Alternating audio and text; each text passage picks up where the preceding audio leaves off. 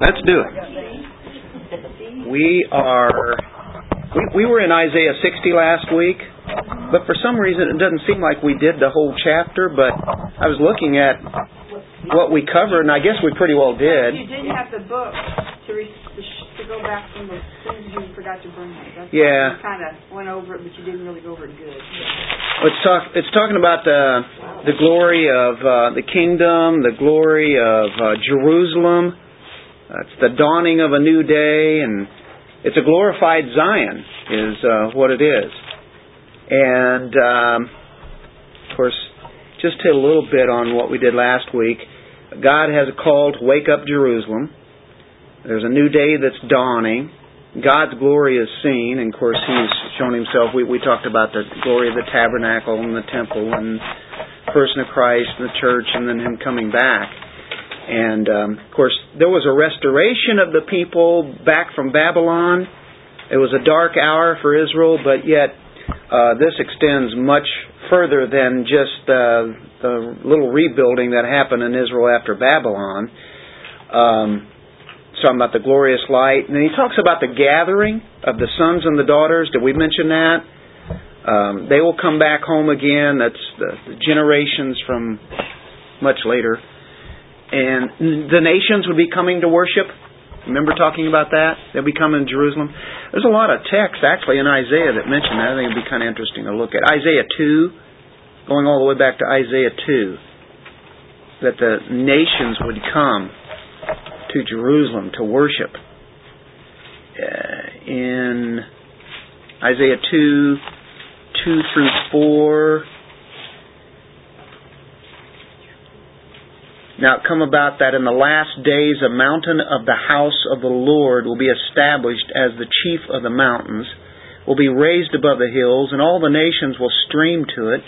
Many peoples will come and say, Come, let us go up to the mountain of the Lord, to the house of the God of Jacob, that he may teach us concerning his ways, and that we may walk in his paths. For the law will go forth from Zion, and the word of the Lord from Jerusalem. And he will judge between the nations, will render decisions for many peoples, hammer their swords into plowshares, their spears into pruning hooks. Nation will not lift up sword against nation, and never again will they learn war. So that's a that's a promise there of the regathering, uh, nations coming and to to worship there, and uh, no longer will there be war. That's definitely uh, kingdom talk, isn't it? And Where Christ reigns. say that we're already in the kingdom with that verse right there?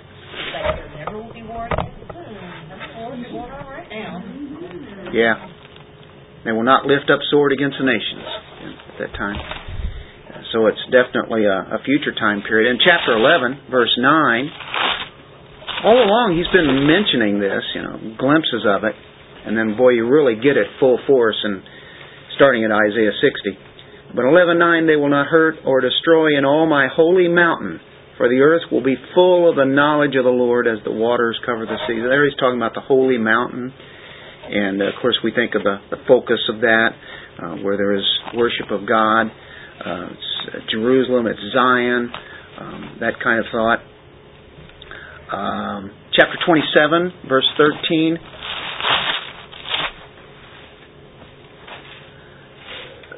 It will come about on that day that a great trumpet will be blown, and those who were perishing in the land of Assyria and all who were scattered in the land of Egypt will come and worship the Lord in the holy mountain at Jerusalem. There he's saying that, um, of course, Assyria was, a nation they were scared of at the time. All those perishing there, there, there here's hope. And even then, the ones uh, scattered in Egypt will even come, but they'll worship there at Jerusalem. And so then, 56, chapter 56 of Isaiah, verse 7. And those I will bring to my holy mountain. You keep getting that holy mountain, right? That's going to be elevated too. It, and it has. Let's go up to Jerusalem. Well, at that time, there will be even more of an elevation at this place. And make them joyful in my house of prayer. Their burnt offerings and their sacrifices will be acceptable on my altar, for my house will be called a house of prayer for all the peoples. And so, therefore, it takes in the Gentiles and the Jews. Isaiah 56, verse 7. So we've we've seen those passages. And then if you were to look in Zechariah chapter 14 back near the uh, end of the prophet section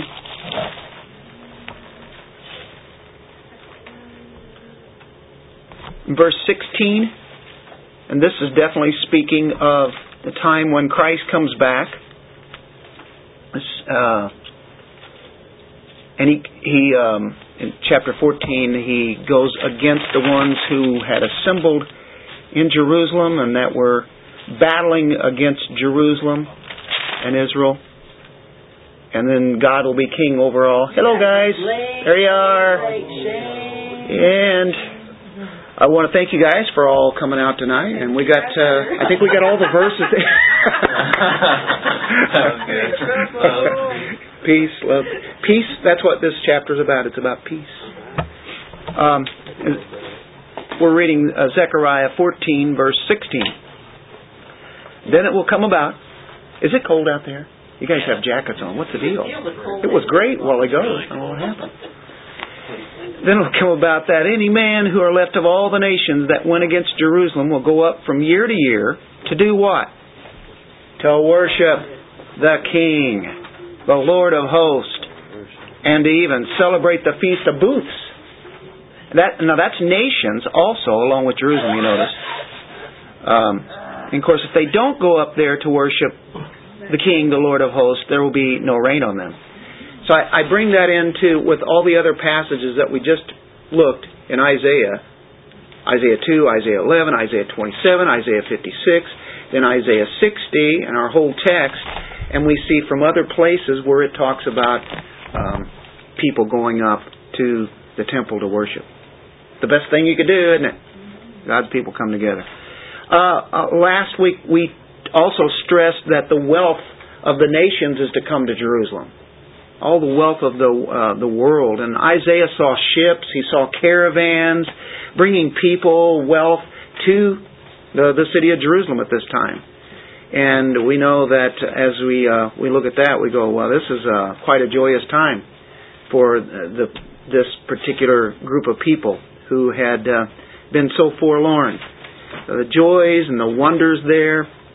If we uh, look at verse 15, it mentioned, Whereas you have been forsaken and hated, forsaken and hated, with no one passing through, I'll make you an everlasting pride, a joy from generation to generation.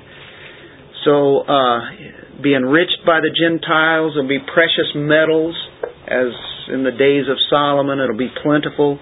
Uh, peace in verse 17. There's our peace and safety. Chapter 60. Uh, I think that's what he's talking about. Might have got the wrong verse. Somewhere there. But anyway, righteousness.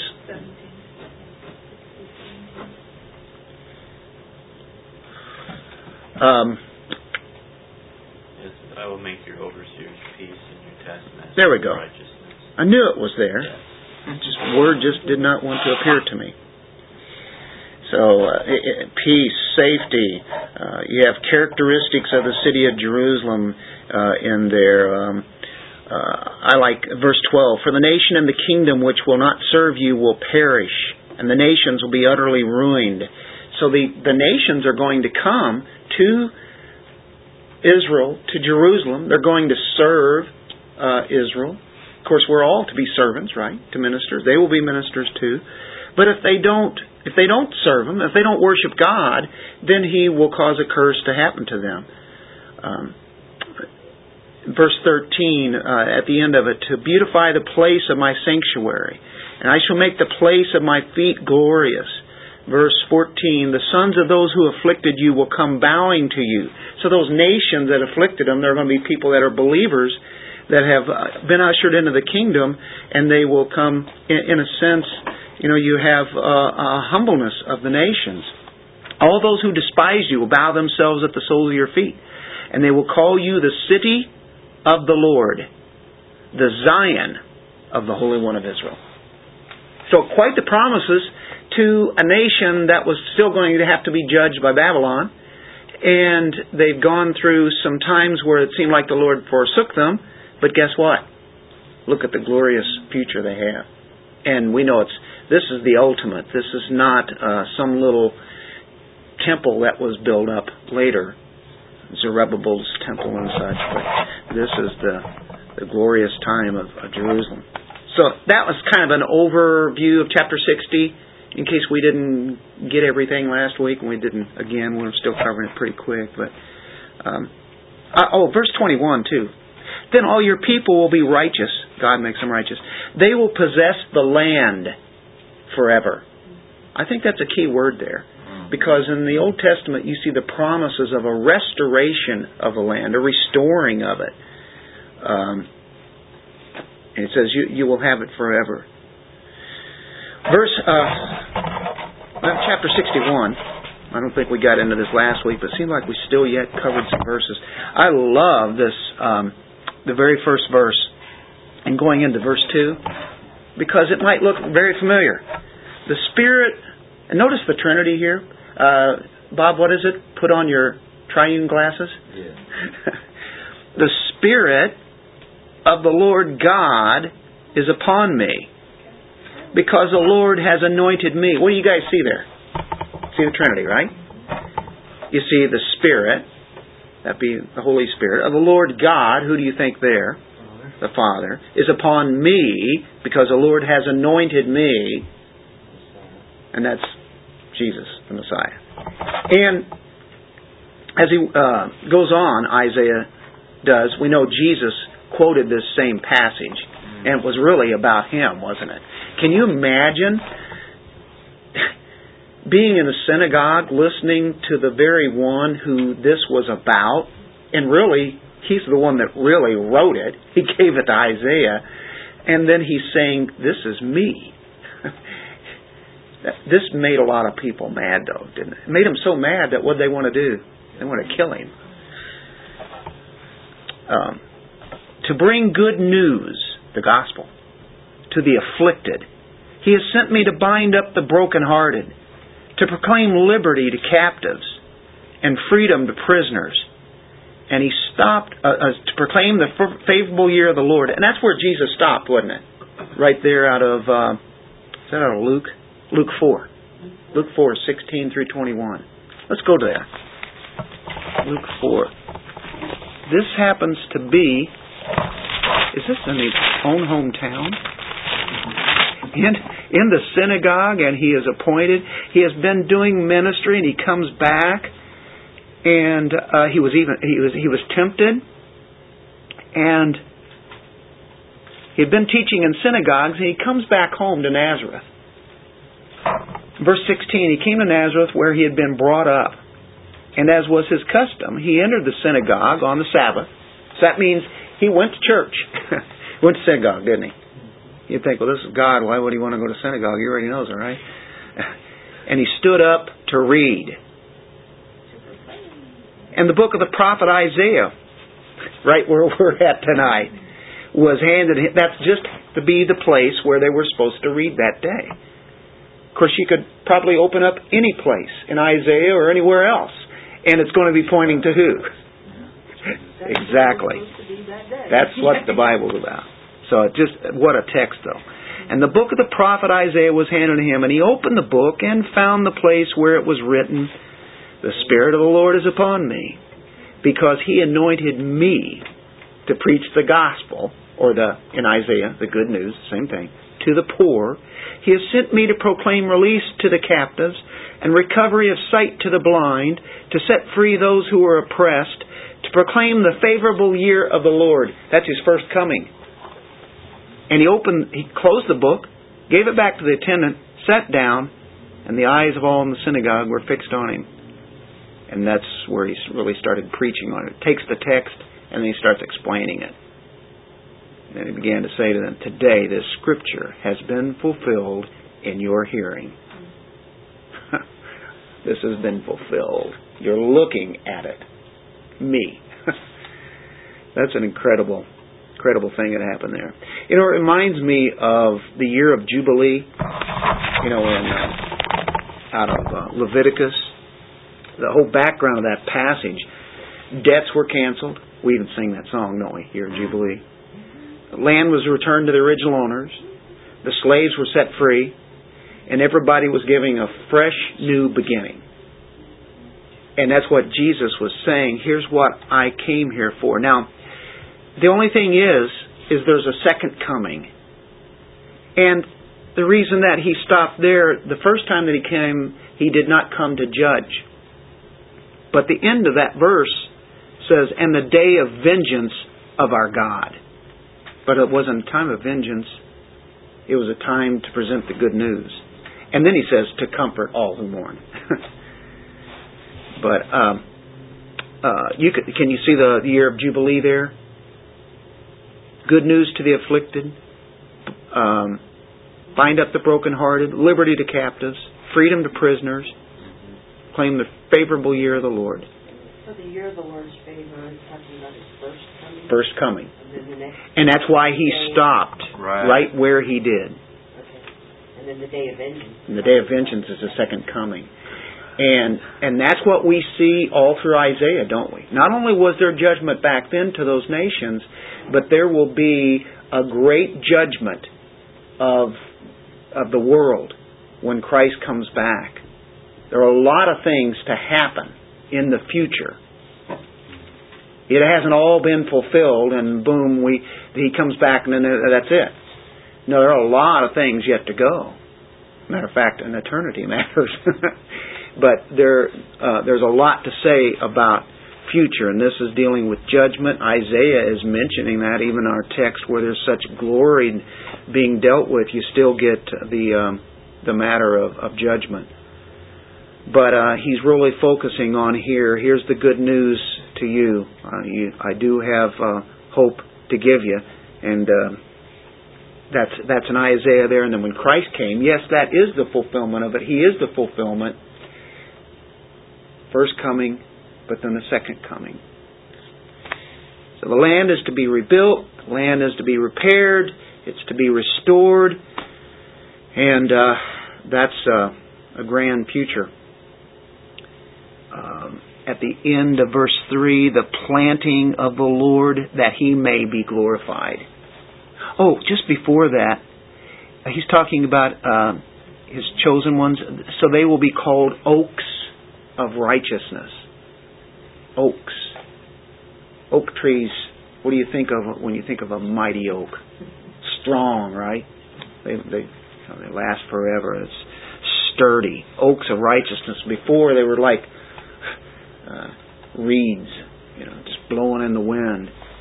But um, they'll be like oaks of righteousness. And the planning, and the reason is, is that God will be glorified, and He can take such weak people and and uh, make them oaks of righteousness. Root systems that will hold storms. Uh, yeah, it's all in in the Lord Himself, isn't it? So, um, quite the hope. He says in verse four, then they will rebuild the ancient ruins they will raise up the former devastations. They will repair the ruined cities, the desolations of many generations. That has to be the land. It has to be the people of that land. It has to be Israel, doesn't it? I don't think that can be the church there. The ancient ruins, the former devastations, ruined cities, generations. Verse 5 Strangers will stand and pasture your flocks.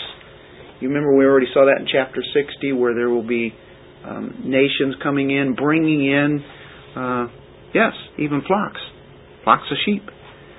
Um, foreigners will be your farmers and your vine dressers. They will be serving you this time. But you will be called the priests.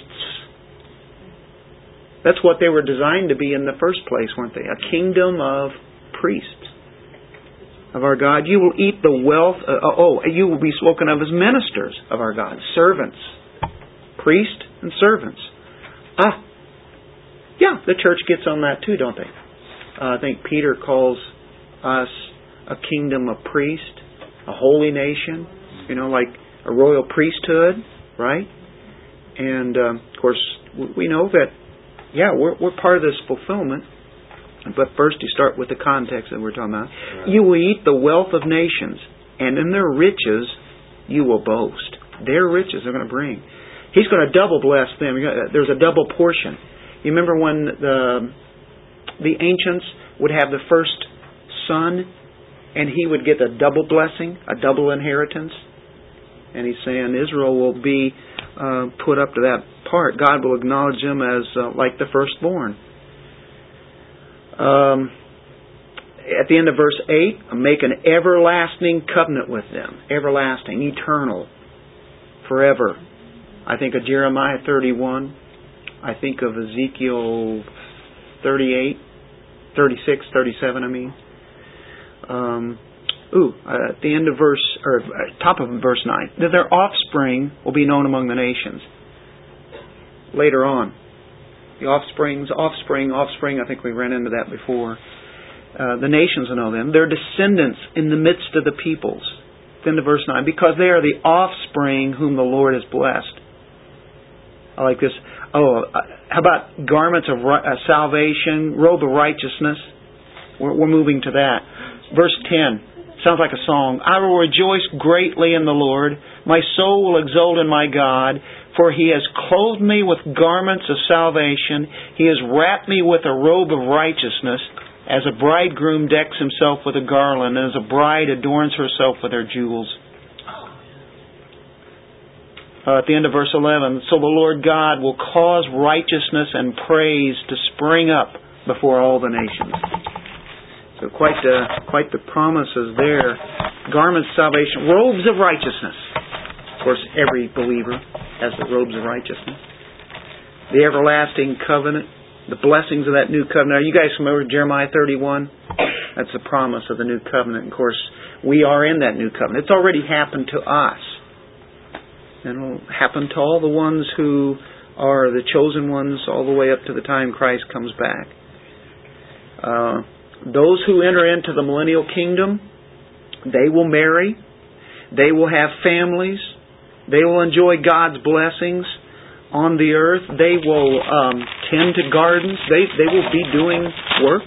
You know, not like it's just uh, you don't do anything there. Just kind of float around in the in the clouds and play your harps, right? um, look in Revelation chapter twenty, one through five.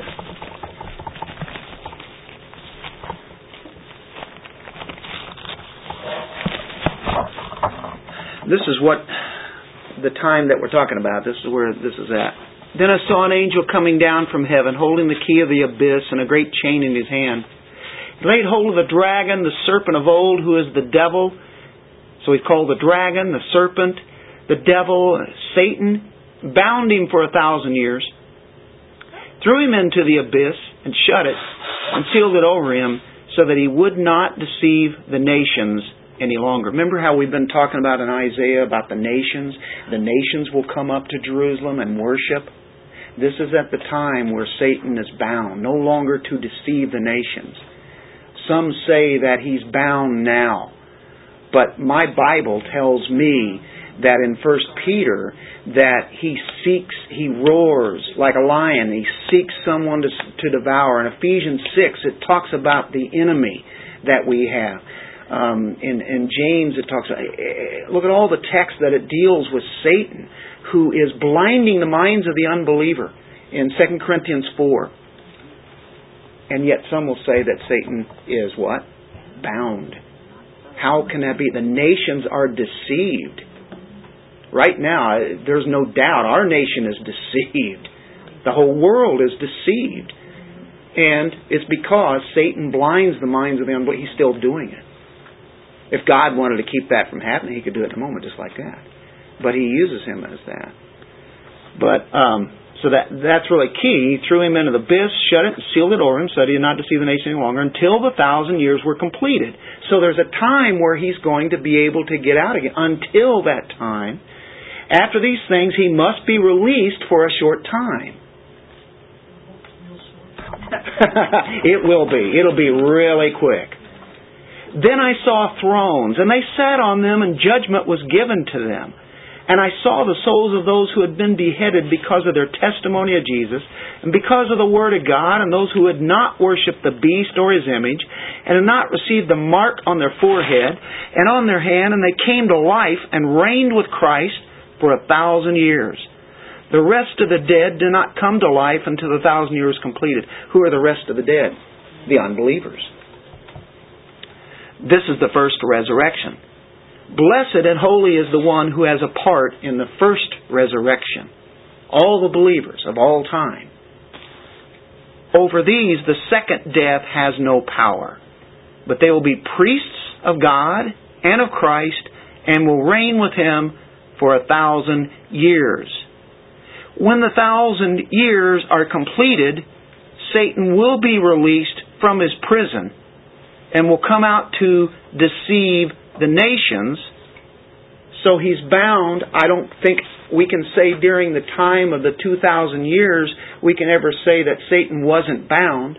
I don't think we could say that he is not bound now, right? Or, or bound. Yeah, you said not bound. Yeah, using the wrong language there. Mm-hmm. So it has to be sometime in the future, doesn't it? Where he is bound and then released for a short time and he will deceive the nations which are in the four corners of the earth. Gog, Magog, to gather them together for the war. The number of them is like the sand of the seashore. So during this time period, when you start off with all believers in the kingdom, all of them are believers, but they will marry. We're not talking about glorified believers at the time. The, the people who are believers, Old Testament saints, people in the church now, and we'd be resurrected into a glorified body, okay, we we will not marry. But the people that are ushered that live during the time that Christ comes back, namely, I can see it would be the people of Israel. They will look upon him whom they have pierced and mourn for him as an only son. And immediately when Christ comes back, they will see him. They will become believers by the grace of God. They are living go into the kingdom. They have children. Can you give a quick uh, timeline on that? Well, that's kind of what I'm doing. Um, if we were to take, like today, there are no glorified people among us, but we have children. We raise them up in the way of the Lord. And we're never guaranteed that they're going to be believers, right? Um, during this time period, Christ rules and reigns, so whenever there is some kind of sin or uprising, it's immediately put out because he will rule and reign with a rod of iron. Now I know that he he can do that and he does do it today.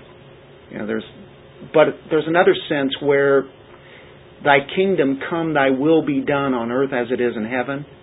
Where whenever sin is done, it's against his will. He's he's going to to make things and if they don't come up to worship him, then he's going to not rain. He's R A I N. He's going to cause a curse to them. So there's a curse during this time. It cannot be the eternal state. It cannot be now. It's never been in history, so it's a future time period. Um, and the we we know in Isaiah later on in chapter 66 he'll talk about children.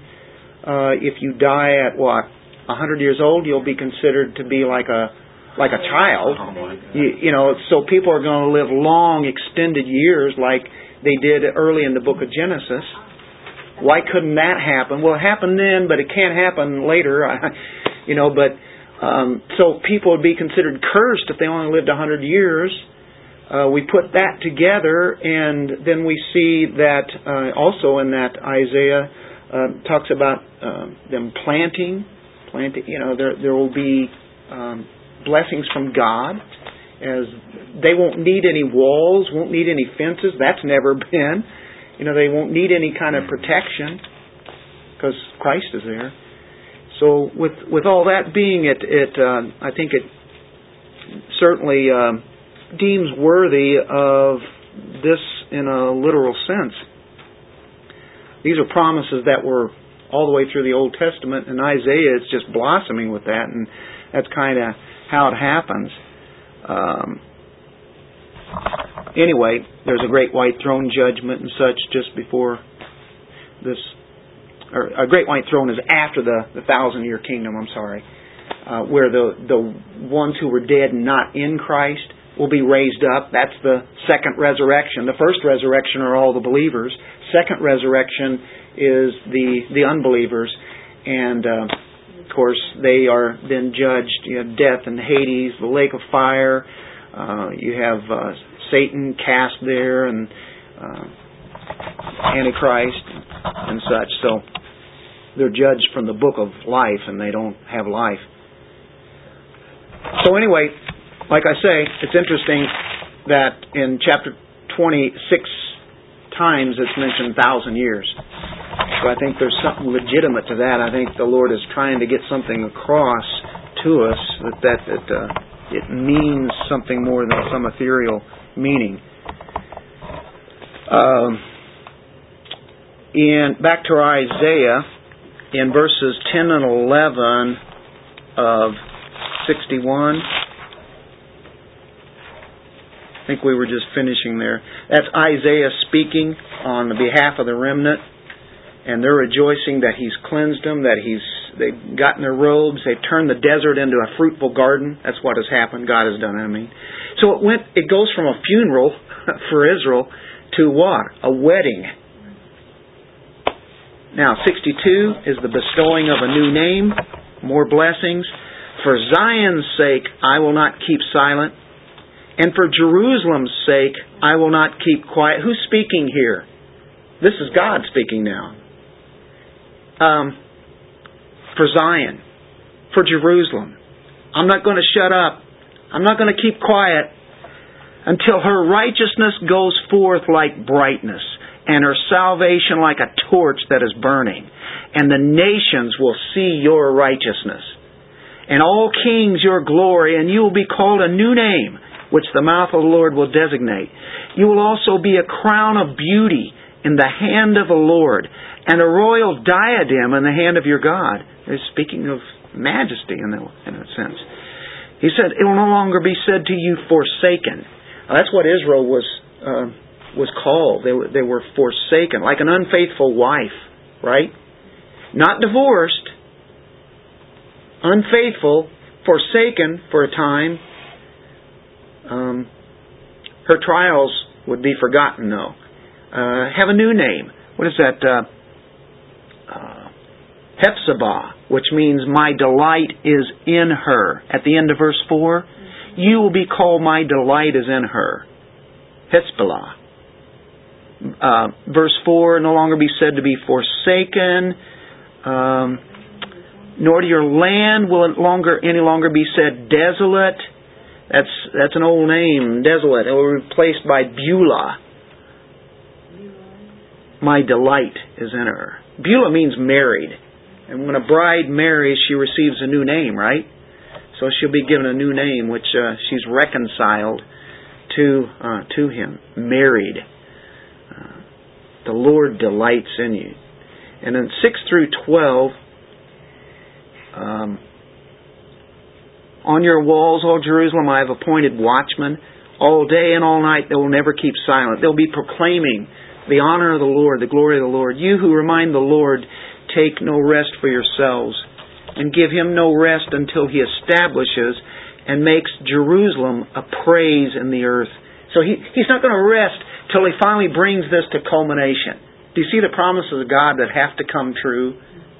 He, it's like he forsakes them, doesn't divorce them, but he's going to come back for him.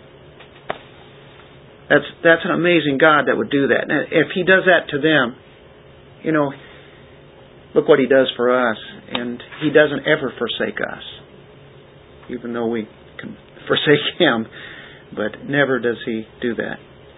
Faithful watchmen he will give them. He did it before, but uh, it didn't do any good. Uh, they were not faithful. Look in Psalm 122 6. How many times have you heard of this one? Psalm 122 6. What a great God. This is all about God, isn't it? His plan, His promises. Pray for the peace of Jerusalem. Pray for the peace of Jerusalem. Pray for that. May they prosper who love you. Because we're supposed to pray God's will, right? Mm-hmm. This will happen. It's not like we're going to rush it and make it happen before the time that He has in mind, but the reason we pray is that we are to try to get a hold of what His will is. So when you pray scriptures, when you pray this, it's going to happen. You will get your prayers answered every time when you pray scripturally. When you pray for God's will rather than just our own little uh, things. And of course, He He cares for us. You know, we are to be uh, praying that He would He would take care of us. He does. Understanding to understand why He would have us pray for these things. Exactly. Exactly. Jerusalem, the praise of the earth. So that's uh, how we bounced there from Isaiah 62 7 to there. Uh, it will happen. And he's not going to have any rest until he finally does that. Still working on it, isn't he? um, there will be no more losses to the enemies. Look in verse 8. The Lord has sworn by his right hand and by his strong arm. When, when he swears by this, this is the very power of God. And there's nothing over the power of God. He is omnip- uh, omnipotent, right? And so he says this I, I swear this, with this power, I will never again give your grain as food for your enemies. Now, did he do that? Yeah, he let the enemies come in. I, I can think of the Philistines. How many times did they come in and destroy their fields, burn them up, just just uh, dominate them? And it's because Israel was very unfaithful. You know, it was during the time of the judges, many other times. But he says, "I'll never again let that happen." Yeah, what's that? There'll be a welfare roll in the millennial kingdom. yeah.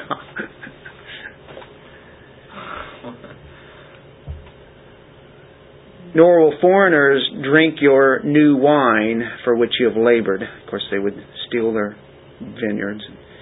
But those who garner it will eat it and praise the Lord, and those who gather it will drink it in the courts of my sanctuary. Go through, go through the gates, clear the way for the people, build up, build up the highway. There we go. Does that sound familiar? The highway of superhighway. Remove the stones, lift up a standard over the peoples. Behold, the Lord has proclaimed to the end of the earth. Say to the daughter of Zion, Lo, your salvation comes. Behold, his reward is with him, his recompense before him, and they will call them the holy people, the redeemed of the Lord. And you'll be sought out a city not forsaken. No more losses to the enemies. They'll enjoy the fruit of their labors in the very courts of His sanctuary. This is where they're going to clearly understand the uh, scriptural meaning of their worship. Uh, the temple, the courts of my sanctuary, there in, in verse 9, is the thought. Uh, Savior coming to it. So he's mentioned several times about worship of God on the holy mountain, uh, the temple that's there. In the eternal state, there is no building of a temple because God Himself is the temple, finally. You know, it's amazing. I also think of the millennial kingdom, whereas right now we have the most revelation of any people ever in the history of mankind, right? During this time after the time of Christ. We can look back, see what He's done. Before, they had to see in pictures, building blocks, uh, all through the Old Testament we can see clearly what the cross did. Okay, now take it up to one more level before the eternal state, where you have people given even more revelation that we have now with Jesus Christ living on the earth, ruling and reigning. People can even come to the they see him. There he is. And he is dominating the world, and yet people will still sin during that time period that are not glorified. The saints will not ever sin again, even during the kingdom. When I say the saints, I mean like like the church, the the Old Testament saints, right? But can you imagine a time where there are glorified people? There are people, yet there are people that would not be glorified yet. They have believers they're believers, but they can still sin. They have children who can sin, and many of them are going to be the ones who will rebel against Christ at the very end when Satan comes to gather them up. And just like that, the ruler with the rod of iron is going to put it to an end very quickly. So, you can see that there has to be a time period where Satan is actually allowed to come and roam the earth again and to gather up all the enemies. And, the, and said there's going to be many, didn't it? In Revelation 20 when we read that. So, people will still sin against Christ with the ultimate revelation. Armageddon. Armageddon would uh, probably uh, there's a final war, but there's an Armageddon before Christ comes back, or it could be at that very time. Some even say that. Yeah, he comes back to before mankind destroys it. He comes back and finishes it up. And, and by, by the way, in chapter 63, it, it kind of that's where that's heading. Uh, this is announcing a new victory here. Verse 1. Who is this who comes from Edom? Now, you wouldn't think that Christ would be coming from Edom. Why is he in Edom? What is the deal with Edom? I, I think what Isaiah here, he's seeing Christ returning from the battle of Armageddon as we're going to look at, at blood here. And this is going to climax the day of the Lord. Um, comes with garments of glowing colors from Bozrah. Bozrah is a major city in Edom. The one, and you have capital letter there, one, who is majestic in his apparel, marching in the greatness of his strength. Who, who is this? It is I who speak in righteousness, mighty to save. Somebody asked, Well, why is your apparel red and your garments like the one who treads in the winepress? What's the red? By the way, Edom means what? It was, it was kind of it was a good representative of the nations that oppressed the Jews. Edom was related to who? Esau. Esau. Despised what? Jacob and the blessings that he had, didn't he?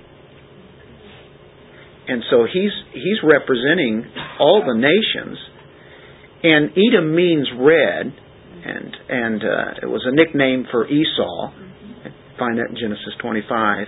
You have a wine press here. A wine press is a large, hollowed out rock, and that's where the grapes were put for the people actually to tread on. The juice had run out of this hole in this big rock, and it was caught in the vessels then. You know, people would stomp on them and such, and people would crush the grapes. The juice would splash out a lot of times, and it would get all over their garments, and it would look like it was dyed with blood. Well, when Christ comes back, he will literally have the blood on him as he conquers the enemies. He says, I have trodden, verse 3, I have trodden through alone, and from the peoples there was no man with me. I also trod them in my anger, and trampled them in my wrath, and their lifeblood is sprinkled on my garments, and I stained all my raiment. For the day of vengeance was in my heart, and my year of redemption has come. I looked, and there was no one to help. And I was astonished, and there was no one to uphold. So on my own arm brought salvation to me, and my wrath upheld me. I trod down the peoples in my anger, and made them drunk in my wrath, and I poured out their lifeblood on the earth. Now, go to Revelation chapter 19. Yes, there will be a tremendous judgment of Christ when He comes back. This is a future wrath of God. Verse 11. And I saw heaven opened, and behold, a white horse, and he who sat on it is called faithful and true, and in righteousness he judges and wages war. His eyes are a flame of fire, and on his head are many diadems. He has a name written on him which no one knows except himself. He is clothed with a robe dipped in blood and his name is called the Word of God. There is no doubt who this is coming back. And the armies which are in heaven, clothed in fine linen, white and clean, were following him on white horses. From his mouth comes a sharp sword, so that with it he may strike down the nations, and he will rule them with a rod of iron. There will be people that will be believers in these nations, though, that will also go into the kingdom, who will also come and serve Israel, and they will come up to the temple to worship. he will rule them with a rod of iron. Has this happened yet? No. He treads the winepress of the fierce wrath of God, the Almighty and on his robe and on his thigh he has a name written King of Kings and Lord of Lords. this is our King. What a triumph. It was something a little more graphic. Then I saw an angel standing in the sun and cried out with a loud voice, saying to all the birds which fly in mid heaven, Come, assemble for the great supper of God, so that you may eat the flesh of kings and the flesh of commanders and the flesh of mighty men and the flesh of horses and those who sit on them and the flesh of all men, both free men and slaves and small and great. um, there has to be something done to the bodies because we have a kingdom to live out and we don't want these bodies spread all over the place, do we? And going to have the birds come, these vultures, and they will come and devour the flesh that is there. It's going to be a lot of them, isn't it? Can you imagine the gathering of the birds as they assemble for that supper? So, that's very graphic chapter 19 is, and it's Isaiah 63 here, as we see him coming from Edom. It's just like that's been one of the places where he's coming from as he's going to Jerusalem. And however way he's moving here on, on his white horse, right? Um, it's definitely a climax of the day of vengeance. The enemy is going to be crushed like grapes, forced to drink their own blood from uh, a cup of God's wrath, I guess you could think of. Pretty graphic.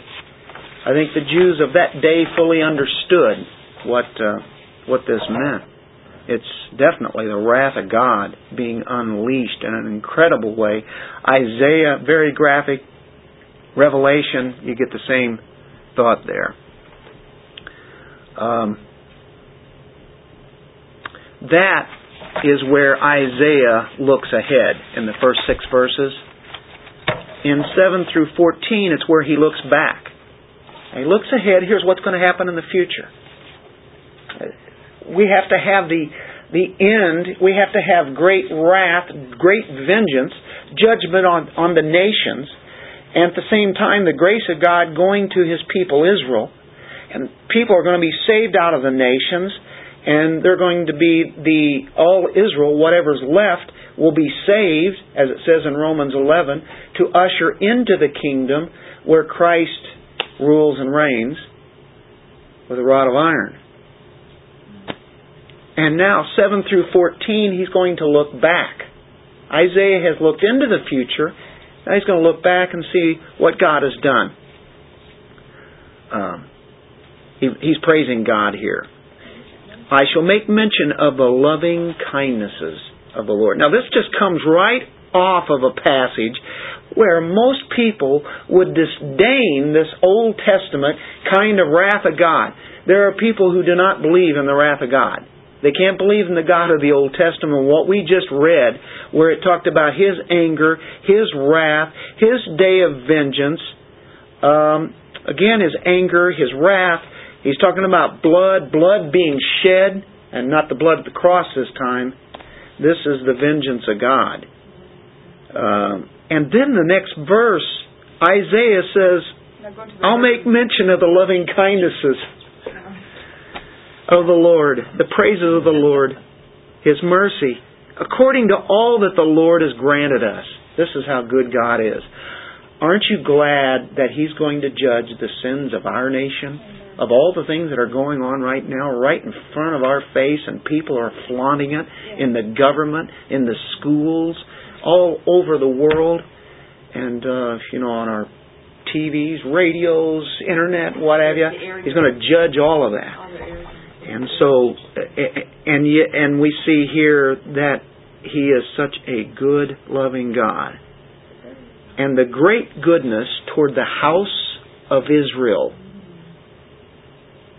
Remember what He had done with them, but here's what He's going to do. He, you know, He had goodness. When He has granted them according to His compassion, so He's loving, kind, or merciful. He's very giving and granting. He's a good God. He uh, has compassion, and according to the abundance of His loving kindnesses, He said, "Oh, by the way, not just loving kindnesses, but the abundance of it." We're talking about how good God is. This is a praise God here. This is praise. You want to praise? Here we go. For He said, "Surely they are my people, sons who will not deal falsely." So He became their Savior. In all their affliction, He was afflicted. Reminds you Isaiah 53 there, doesn't it? And the angel of His presence saved them. In His love and in His mercy, He redeemed them. Now granted, this is, you know, we are redeemed and we know His loving kindness. All of this is, this is where we come in on the new covenant too, right? So yes, this does apply to us, but you know, we're still looking at you know who he was talking to, but it definitely works for us. Uh, and he lifted them and carried them all the days of old, all through the Old Testament. But they rebelled. Who's they? I think everybody would finally have to say, "Oh, rebelled. That's not the church." But they rebelled and grieved his Holy Spirit. Therefore, he turned himself to become their enemy. I have to ask this Has God ever become the enemy of the church? No, it's part of his body. All of a sudden, they would have difficulty with that passage, wouldn't they? Therefore, he turned himself to become their enemy. He fought against them. So all of a sudden, they would have to say, This is who? This is Israel here. Of course, it is Israel. It's been Israel all along, hasn't it? Then his people remembered the days of old. Remember the days of old in verse 9? The days of old. Uh, Moses? During that time. Where, where is he who brought them up out of the sea with the shepherds of his flock? Where is he who put his Holy Spirit in the midst of them? Who caused his glorious arm to go at the right hand of Moses? Who divided the waters before them to make for himself an everlasting name? Just like his creation, right? Who led them through the depths? Like the horse in the wilderness, they did not stumble. As the cattle which go down into the valley, the Spirit of the Lord gave them rest. So you led your people to make for yourself a glorious name. That's why he's done this whole story. That's why he will redeem a nation that forsook him. And he'll come back and show how great gracious uh, graciousness that he has. He is for his glory. And now we've seen where Isaiah looked ahead. Then he looked back and saw what God did. And now he does what? He asks God to look down. Look down from heaven and see from your holy and glorious habitation. Where are your zeal and your mighty deeds? Where, where are they at? The stirrings of your heart and your compassion are restrained toward me. For you are our Father. Though Abraham does not know us and Israel does not recognize us, you, O Lord, are our Father, our Redeemer from of old is your name. Why, O Lord, do you cause us to stray from your ways? See, this, this is now, it's at that time where Isaiah would be saying what the nation of Israel would be saying. Where are you, O God? Why, O Lord, do you cause us to stray from your ways and harden our heart from fearing you? Return for the sake of your servants, the tribes of your heritage. Your holy people possessed your sanctuary for a little while. What sanctuary? It's the temple. They had that. They had the temple They had the scriptures. They had all the things that God had given them. What blessings, what benefits. Our adversaries have trodden it down. I think that verse 18 just speaks volumes to who he is speaking to. We have become like those over whom you have never ruled, like the Gentiles, pagans, wait, wait, like those who were not called by your name. End of chapter 63. but he, he's pleading. This is like, this should be like a revival prayer. It starts with, God, we need you. Come down, reveal your awesome power to us. You, did all that awesome power in the wilderness and for the sake of Israel all those years. The nations, they trust in dead idols. Uh, let them see what the living God of Israel can do. At the same time, God, we pray for your mercy, and that's where it goes into 64. Um, well, that ends up kind of where we were going to end up. It's five after wanted to read a quote or two, and don't have enough time to do very many of them. Uh, probably, I'm just going to tell you what Jonathan Edwards thought of this time that we're talking about. By the way, he believed in a millennium. Jonathan Edwards, a Puritan. Many Puritans did. In a millennium, a thousand thousand year kingdom. Jonathan Edwards. Anybody heard of J.C. Ryle? People on Facebook quote him all the time. Uh, he's a hero of the faith in the 1800s. Lived uh, somewhere around the time of uh, Spurgeon, actually. But here's Edwards. Believed in a land of Canaan, the center of the coming kingdom of Christ. This is all talking about just what we've just covered at. Okay. He speculated that the return of the Jews to their homeland is inevitable because of the promises of land made to them that was really only partially fulfilled. They never did get all the land that God had promised. Um, the return to their traditional homeland, a conversion of the Jews to Christianity. Now, by the way, when Edwards wrote this, there wasn't the nation of Israel.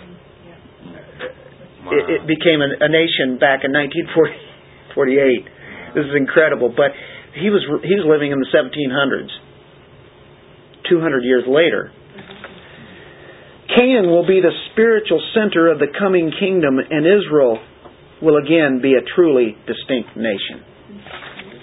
I'll read another quote or two. Jewish infidelity, unbelief, will be overthrown. However obstinate they have now been for above 1700 years in rejecting Christ, which they are, and I know that.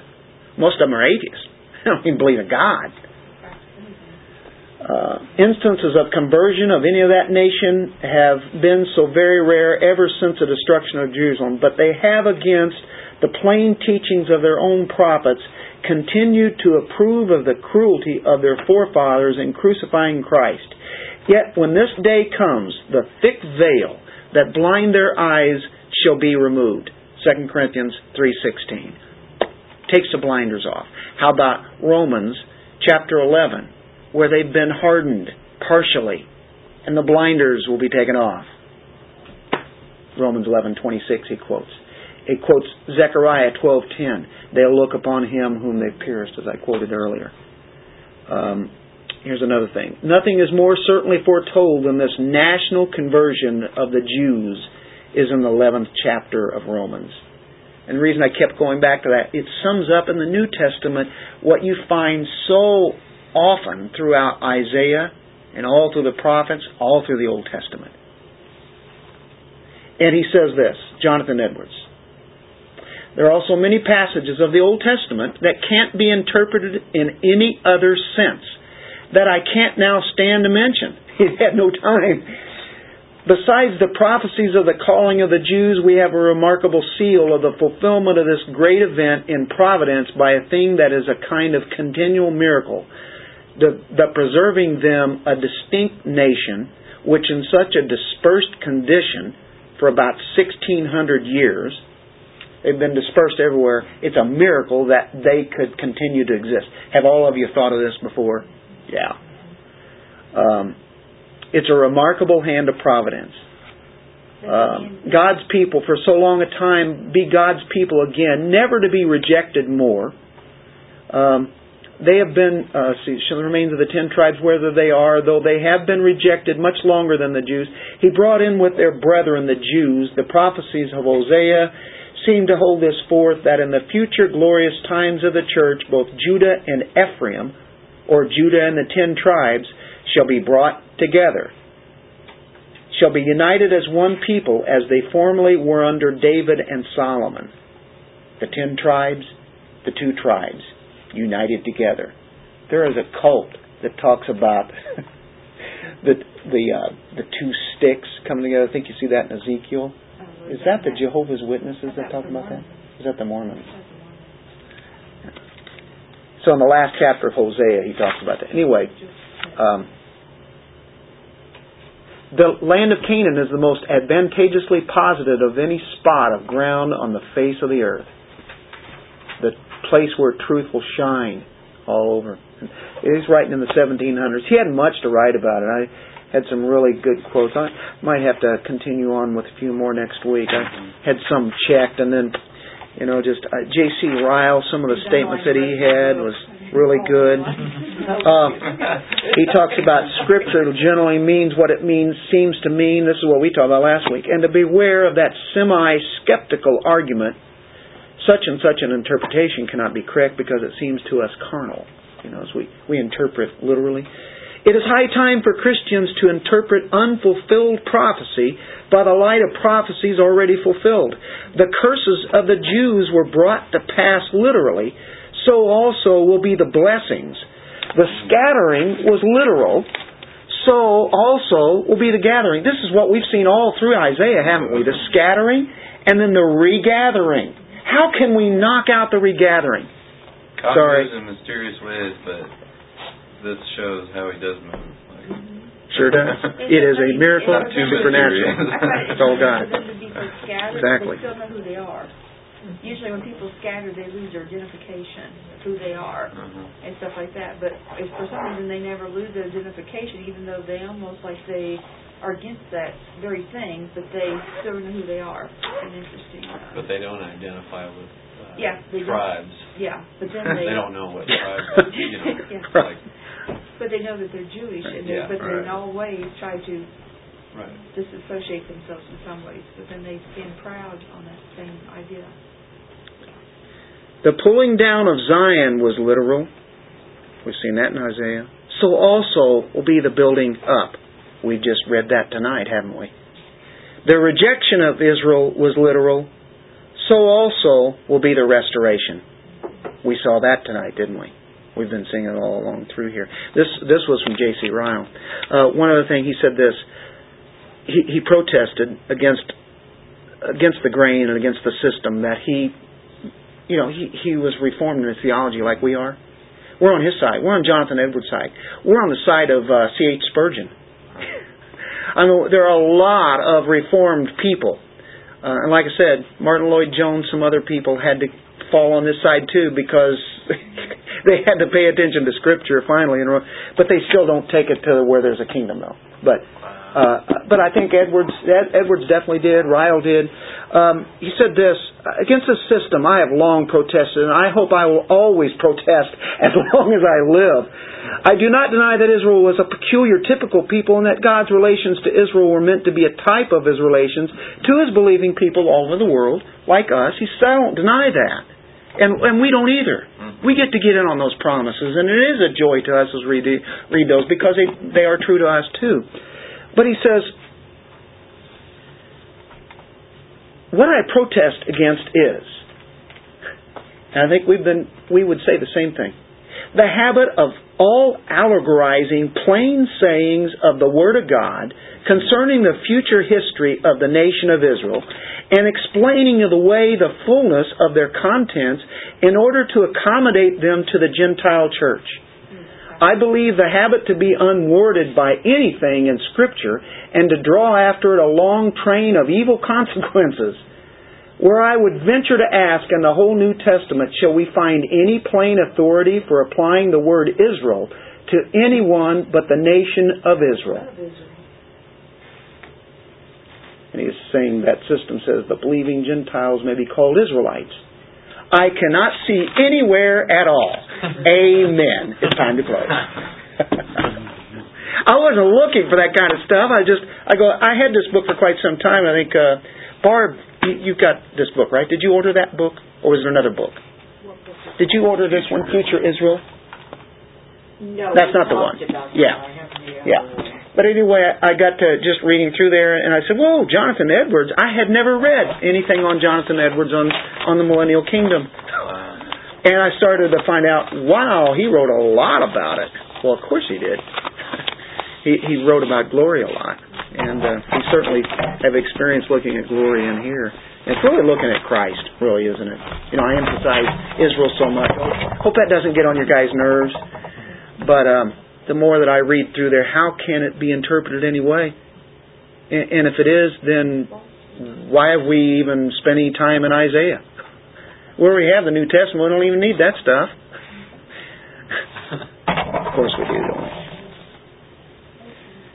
Let's pray. Father, we thank you for your word, your truth.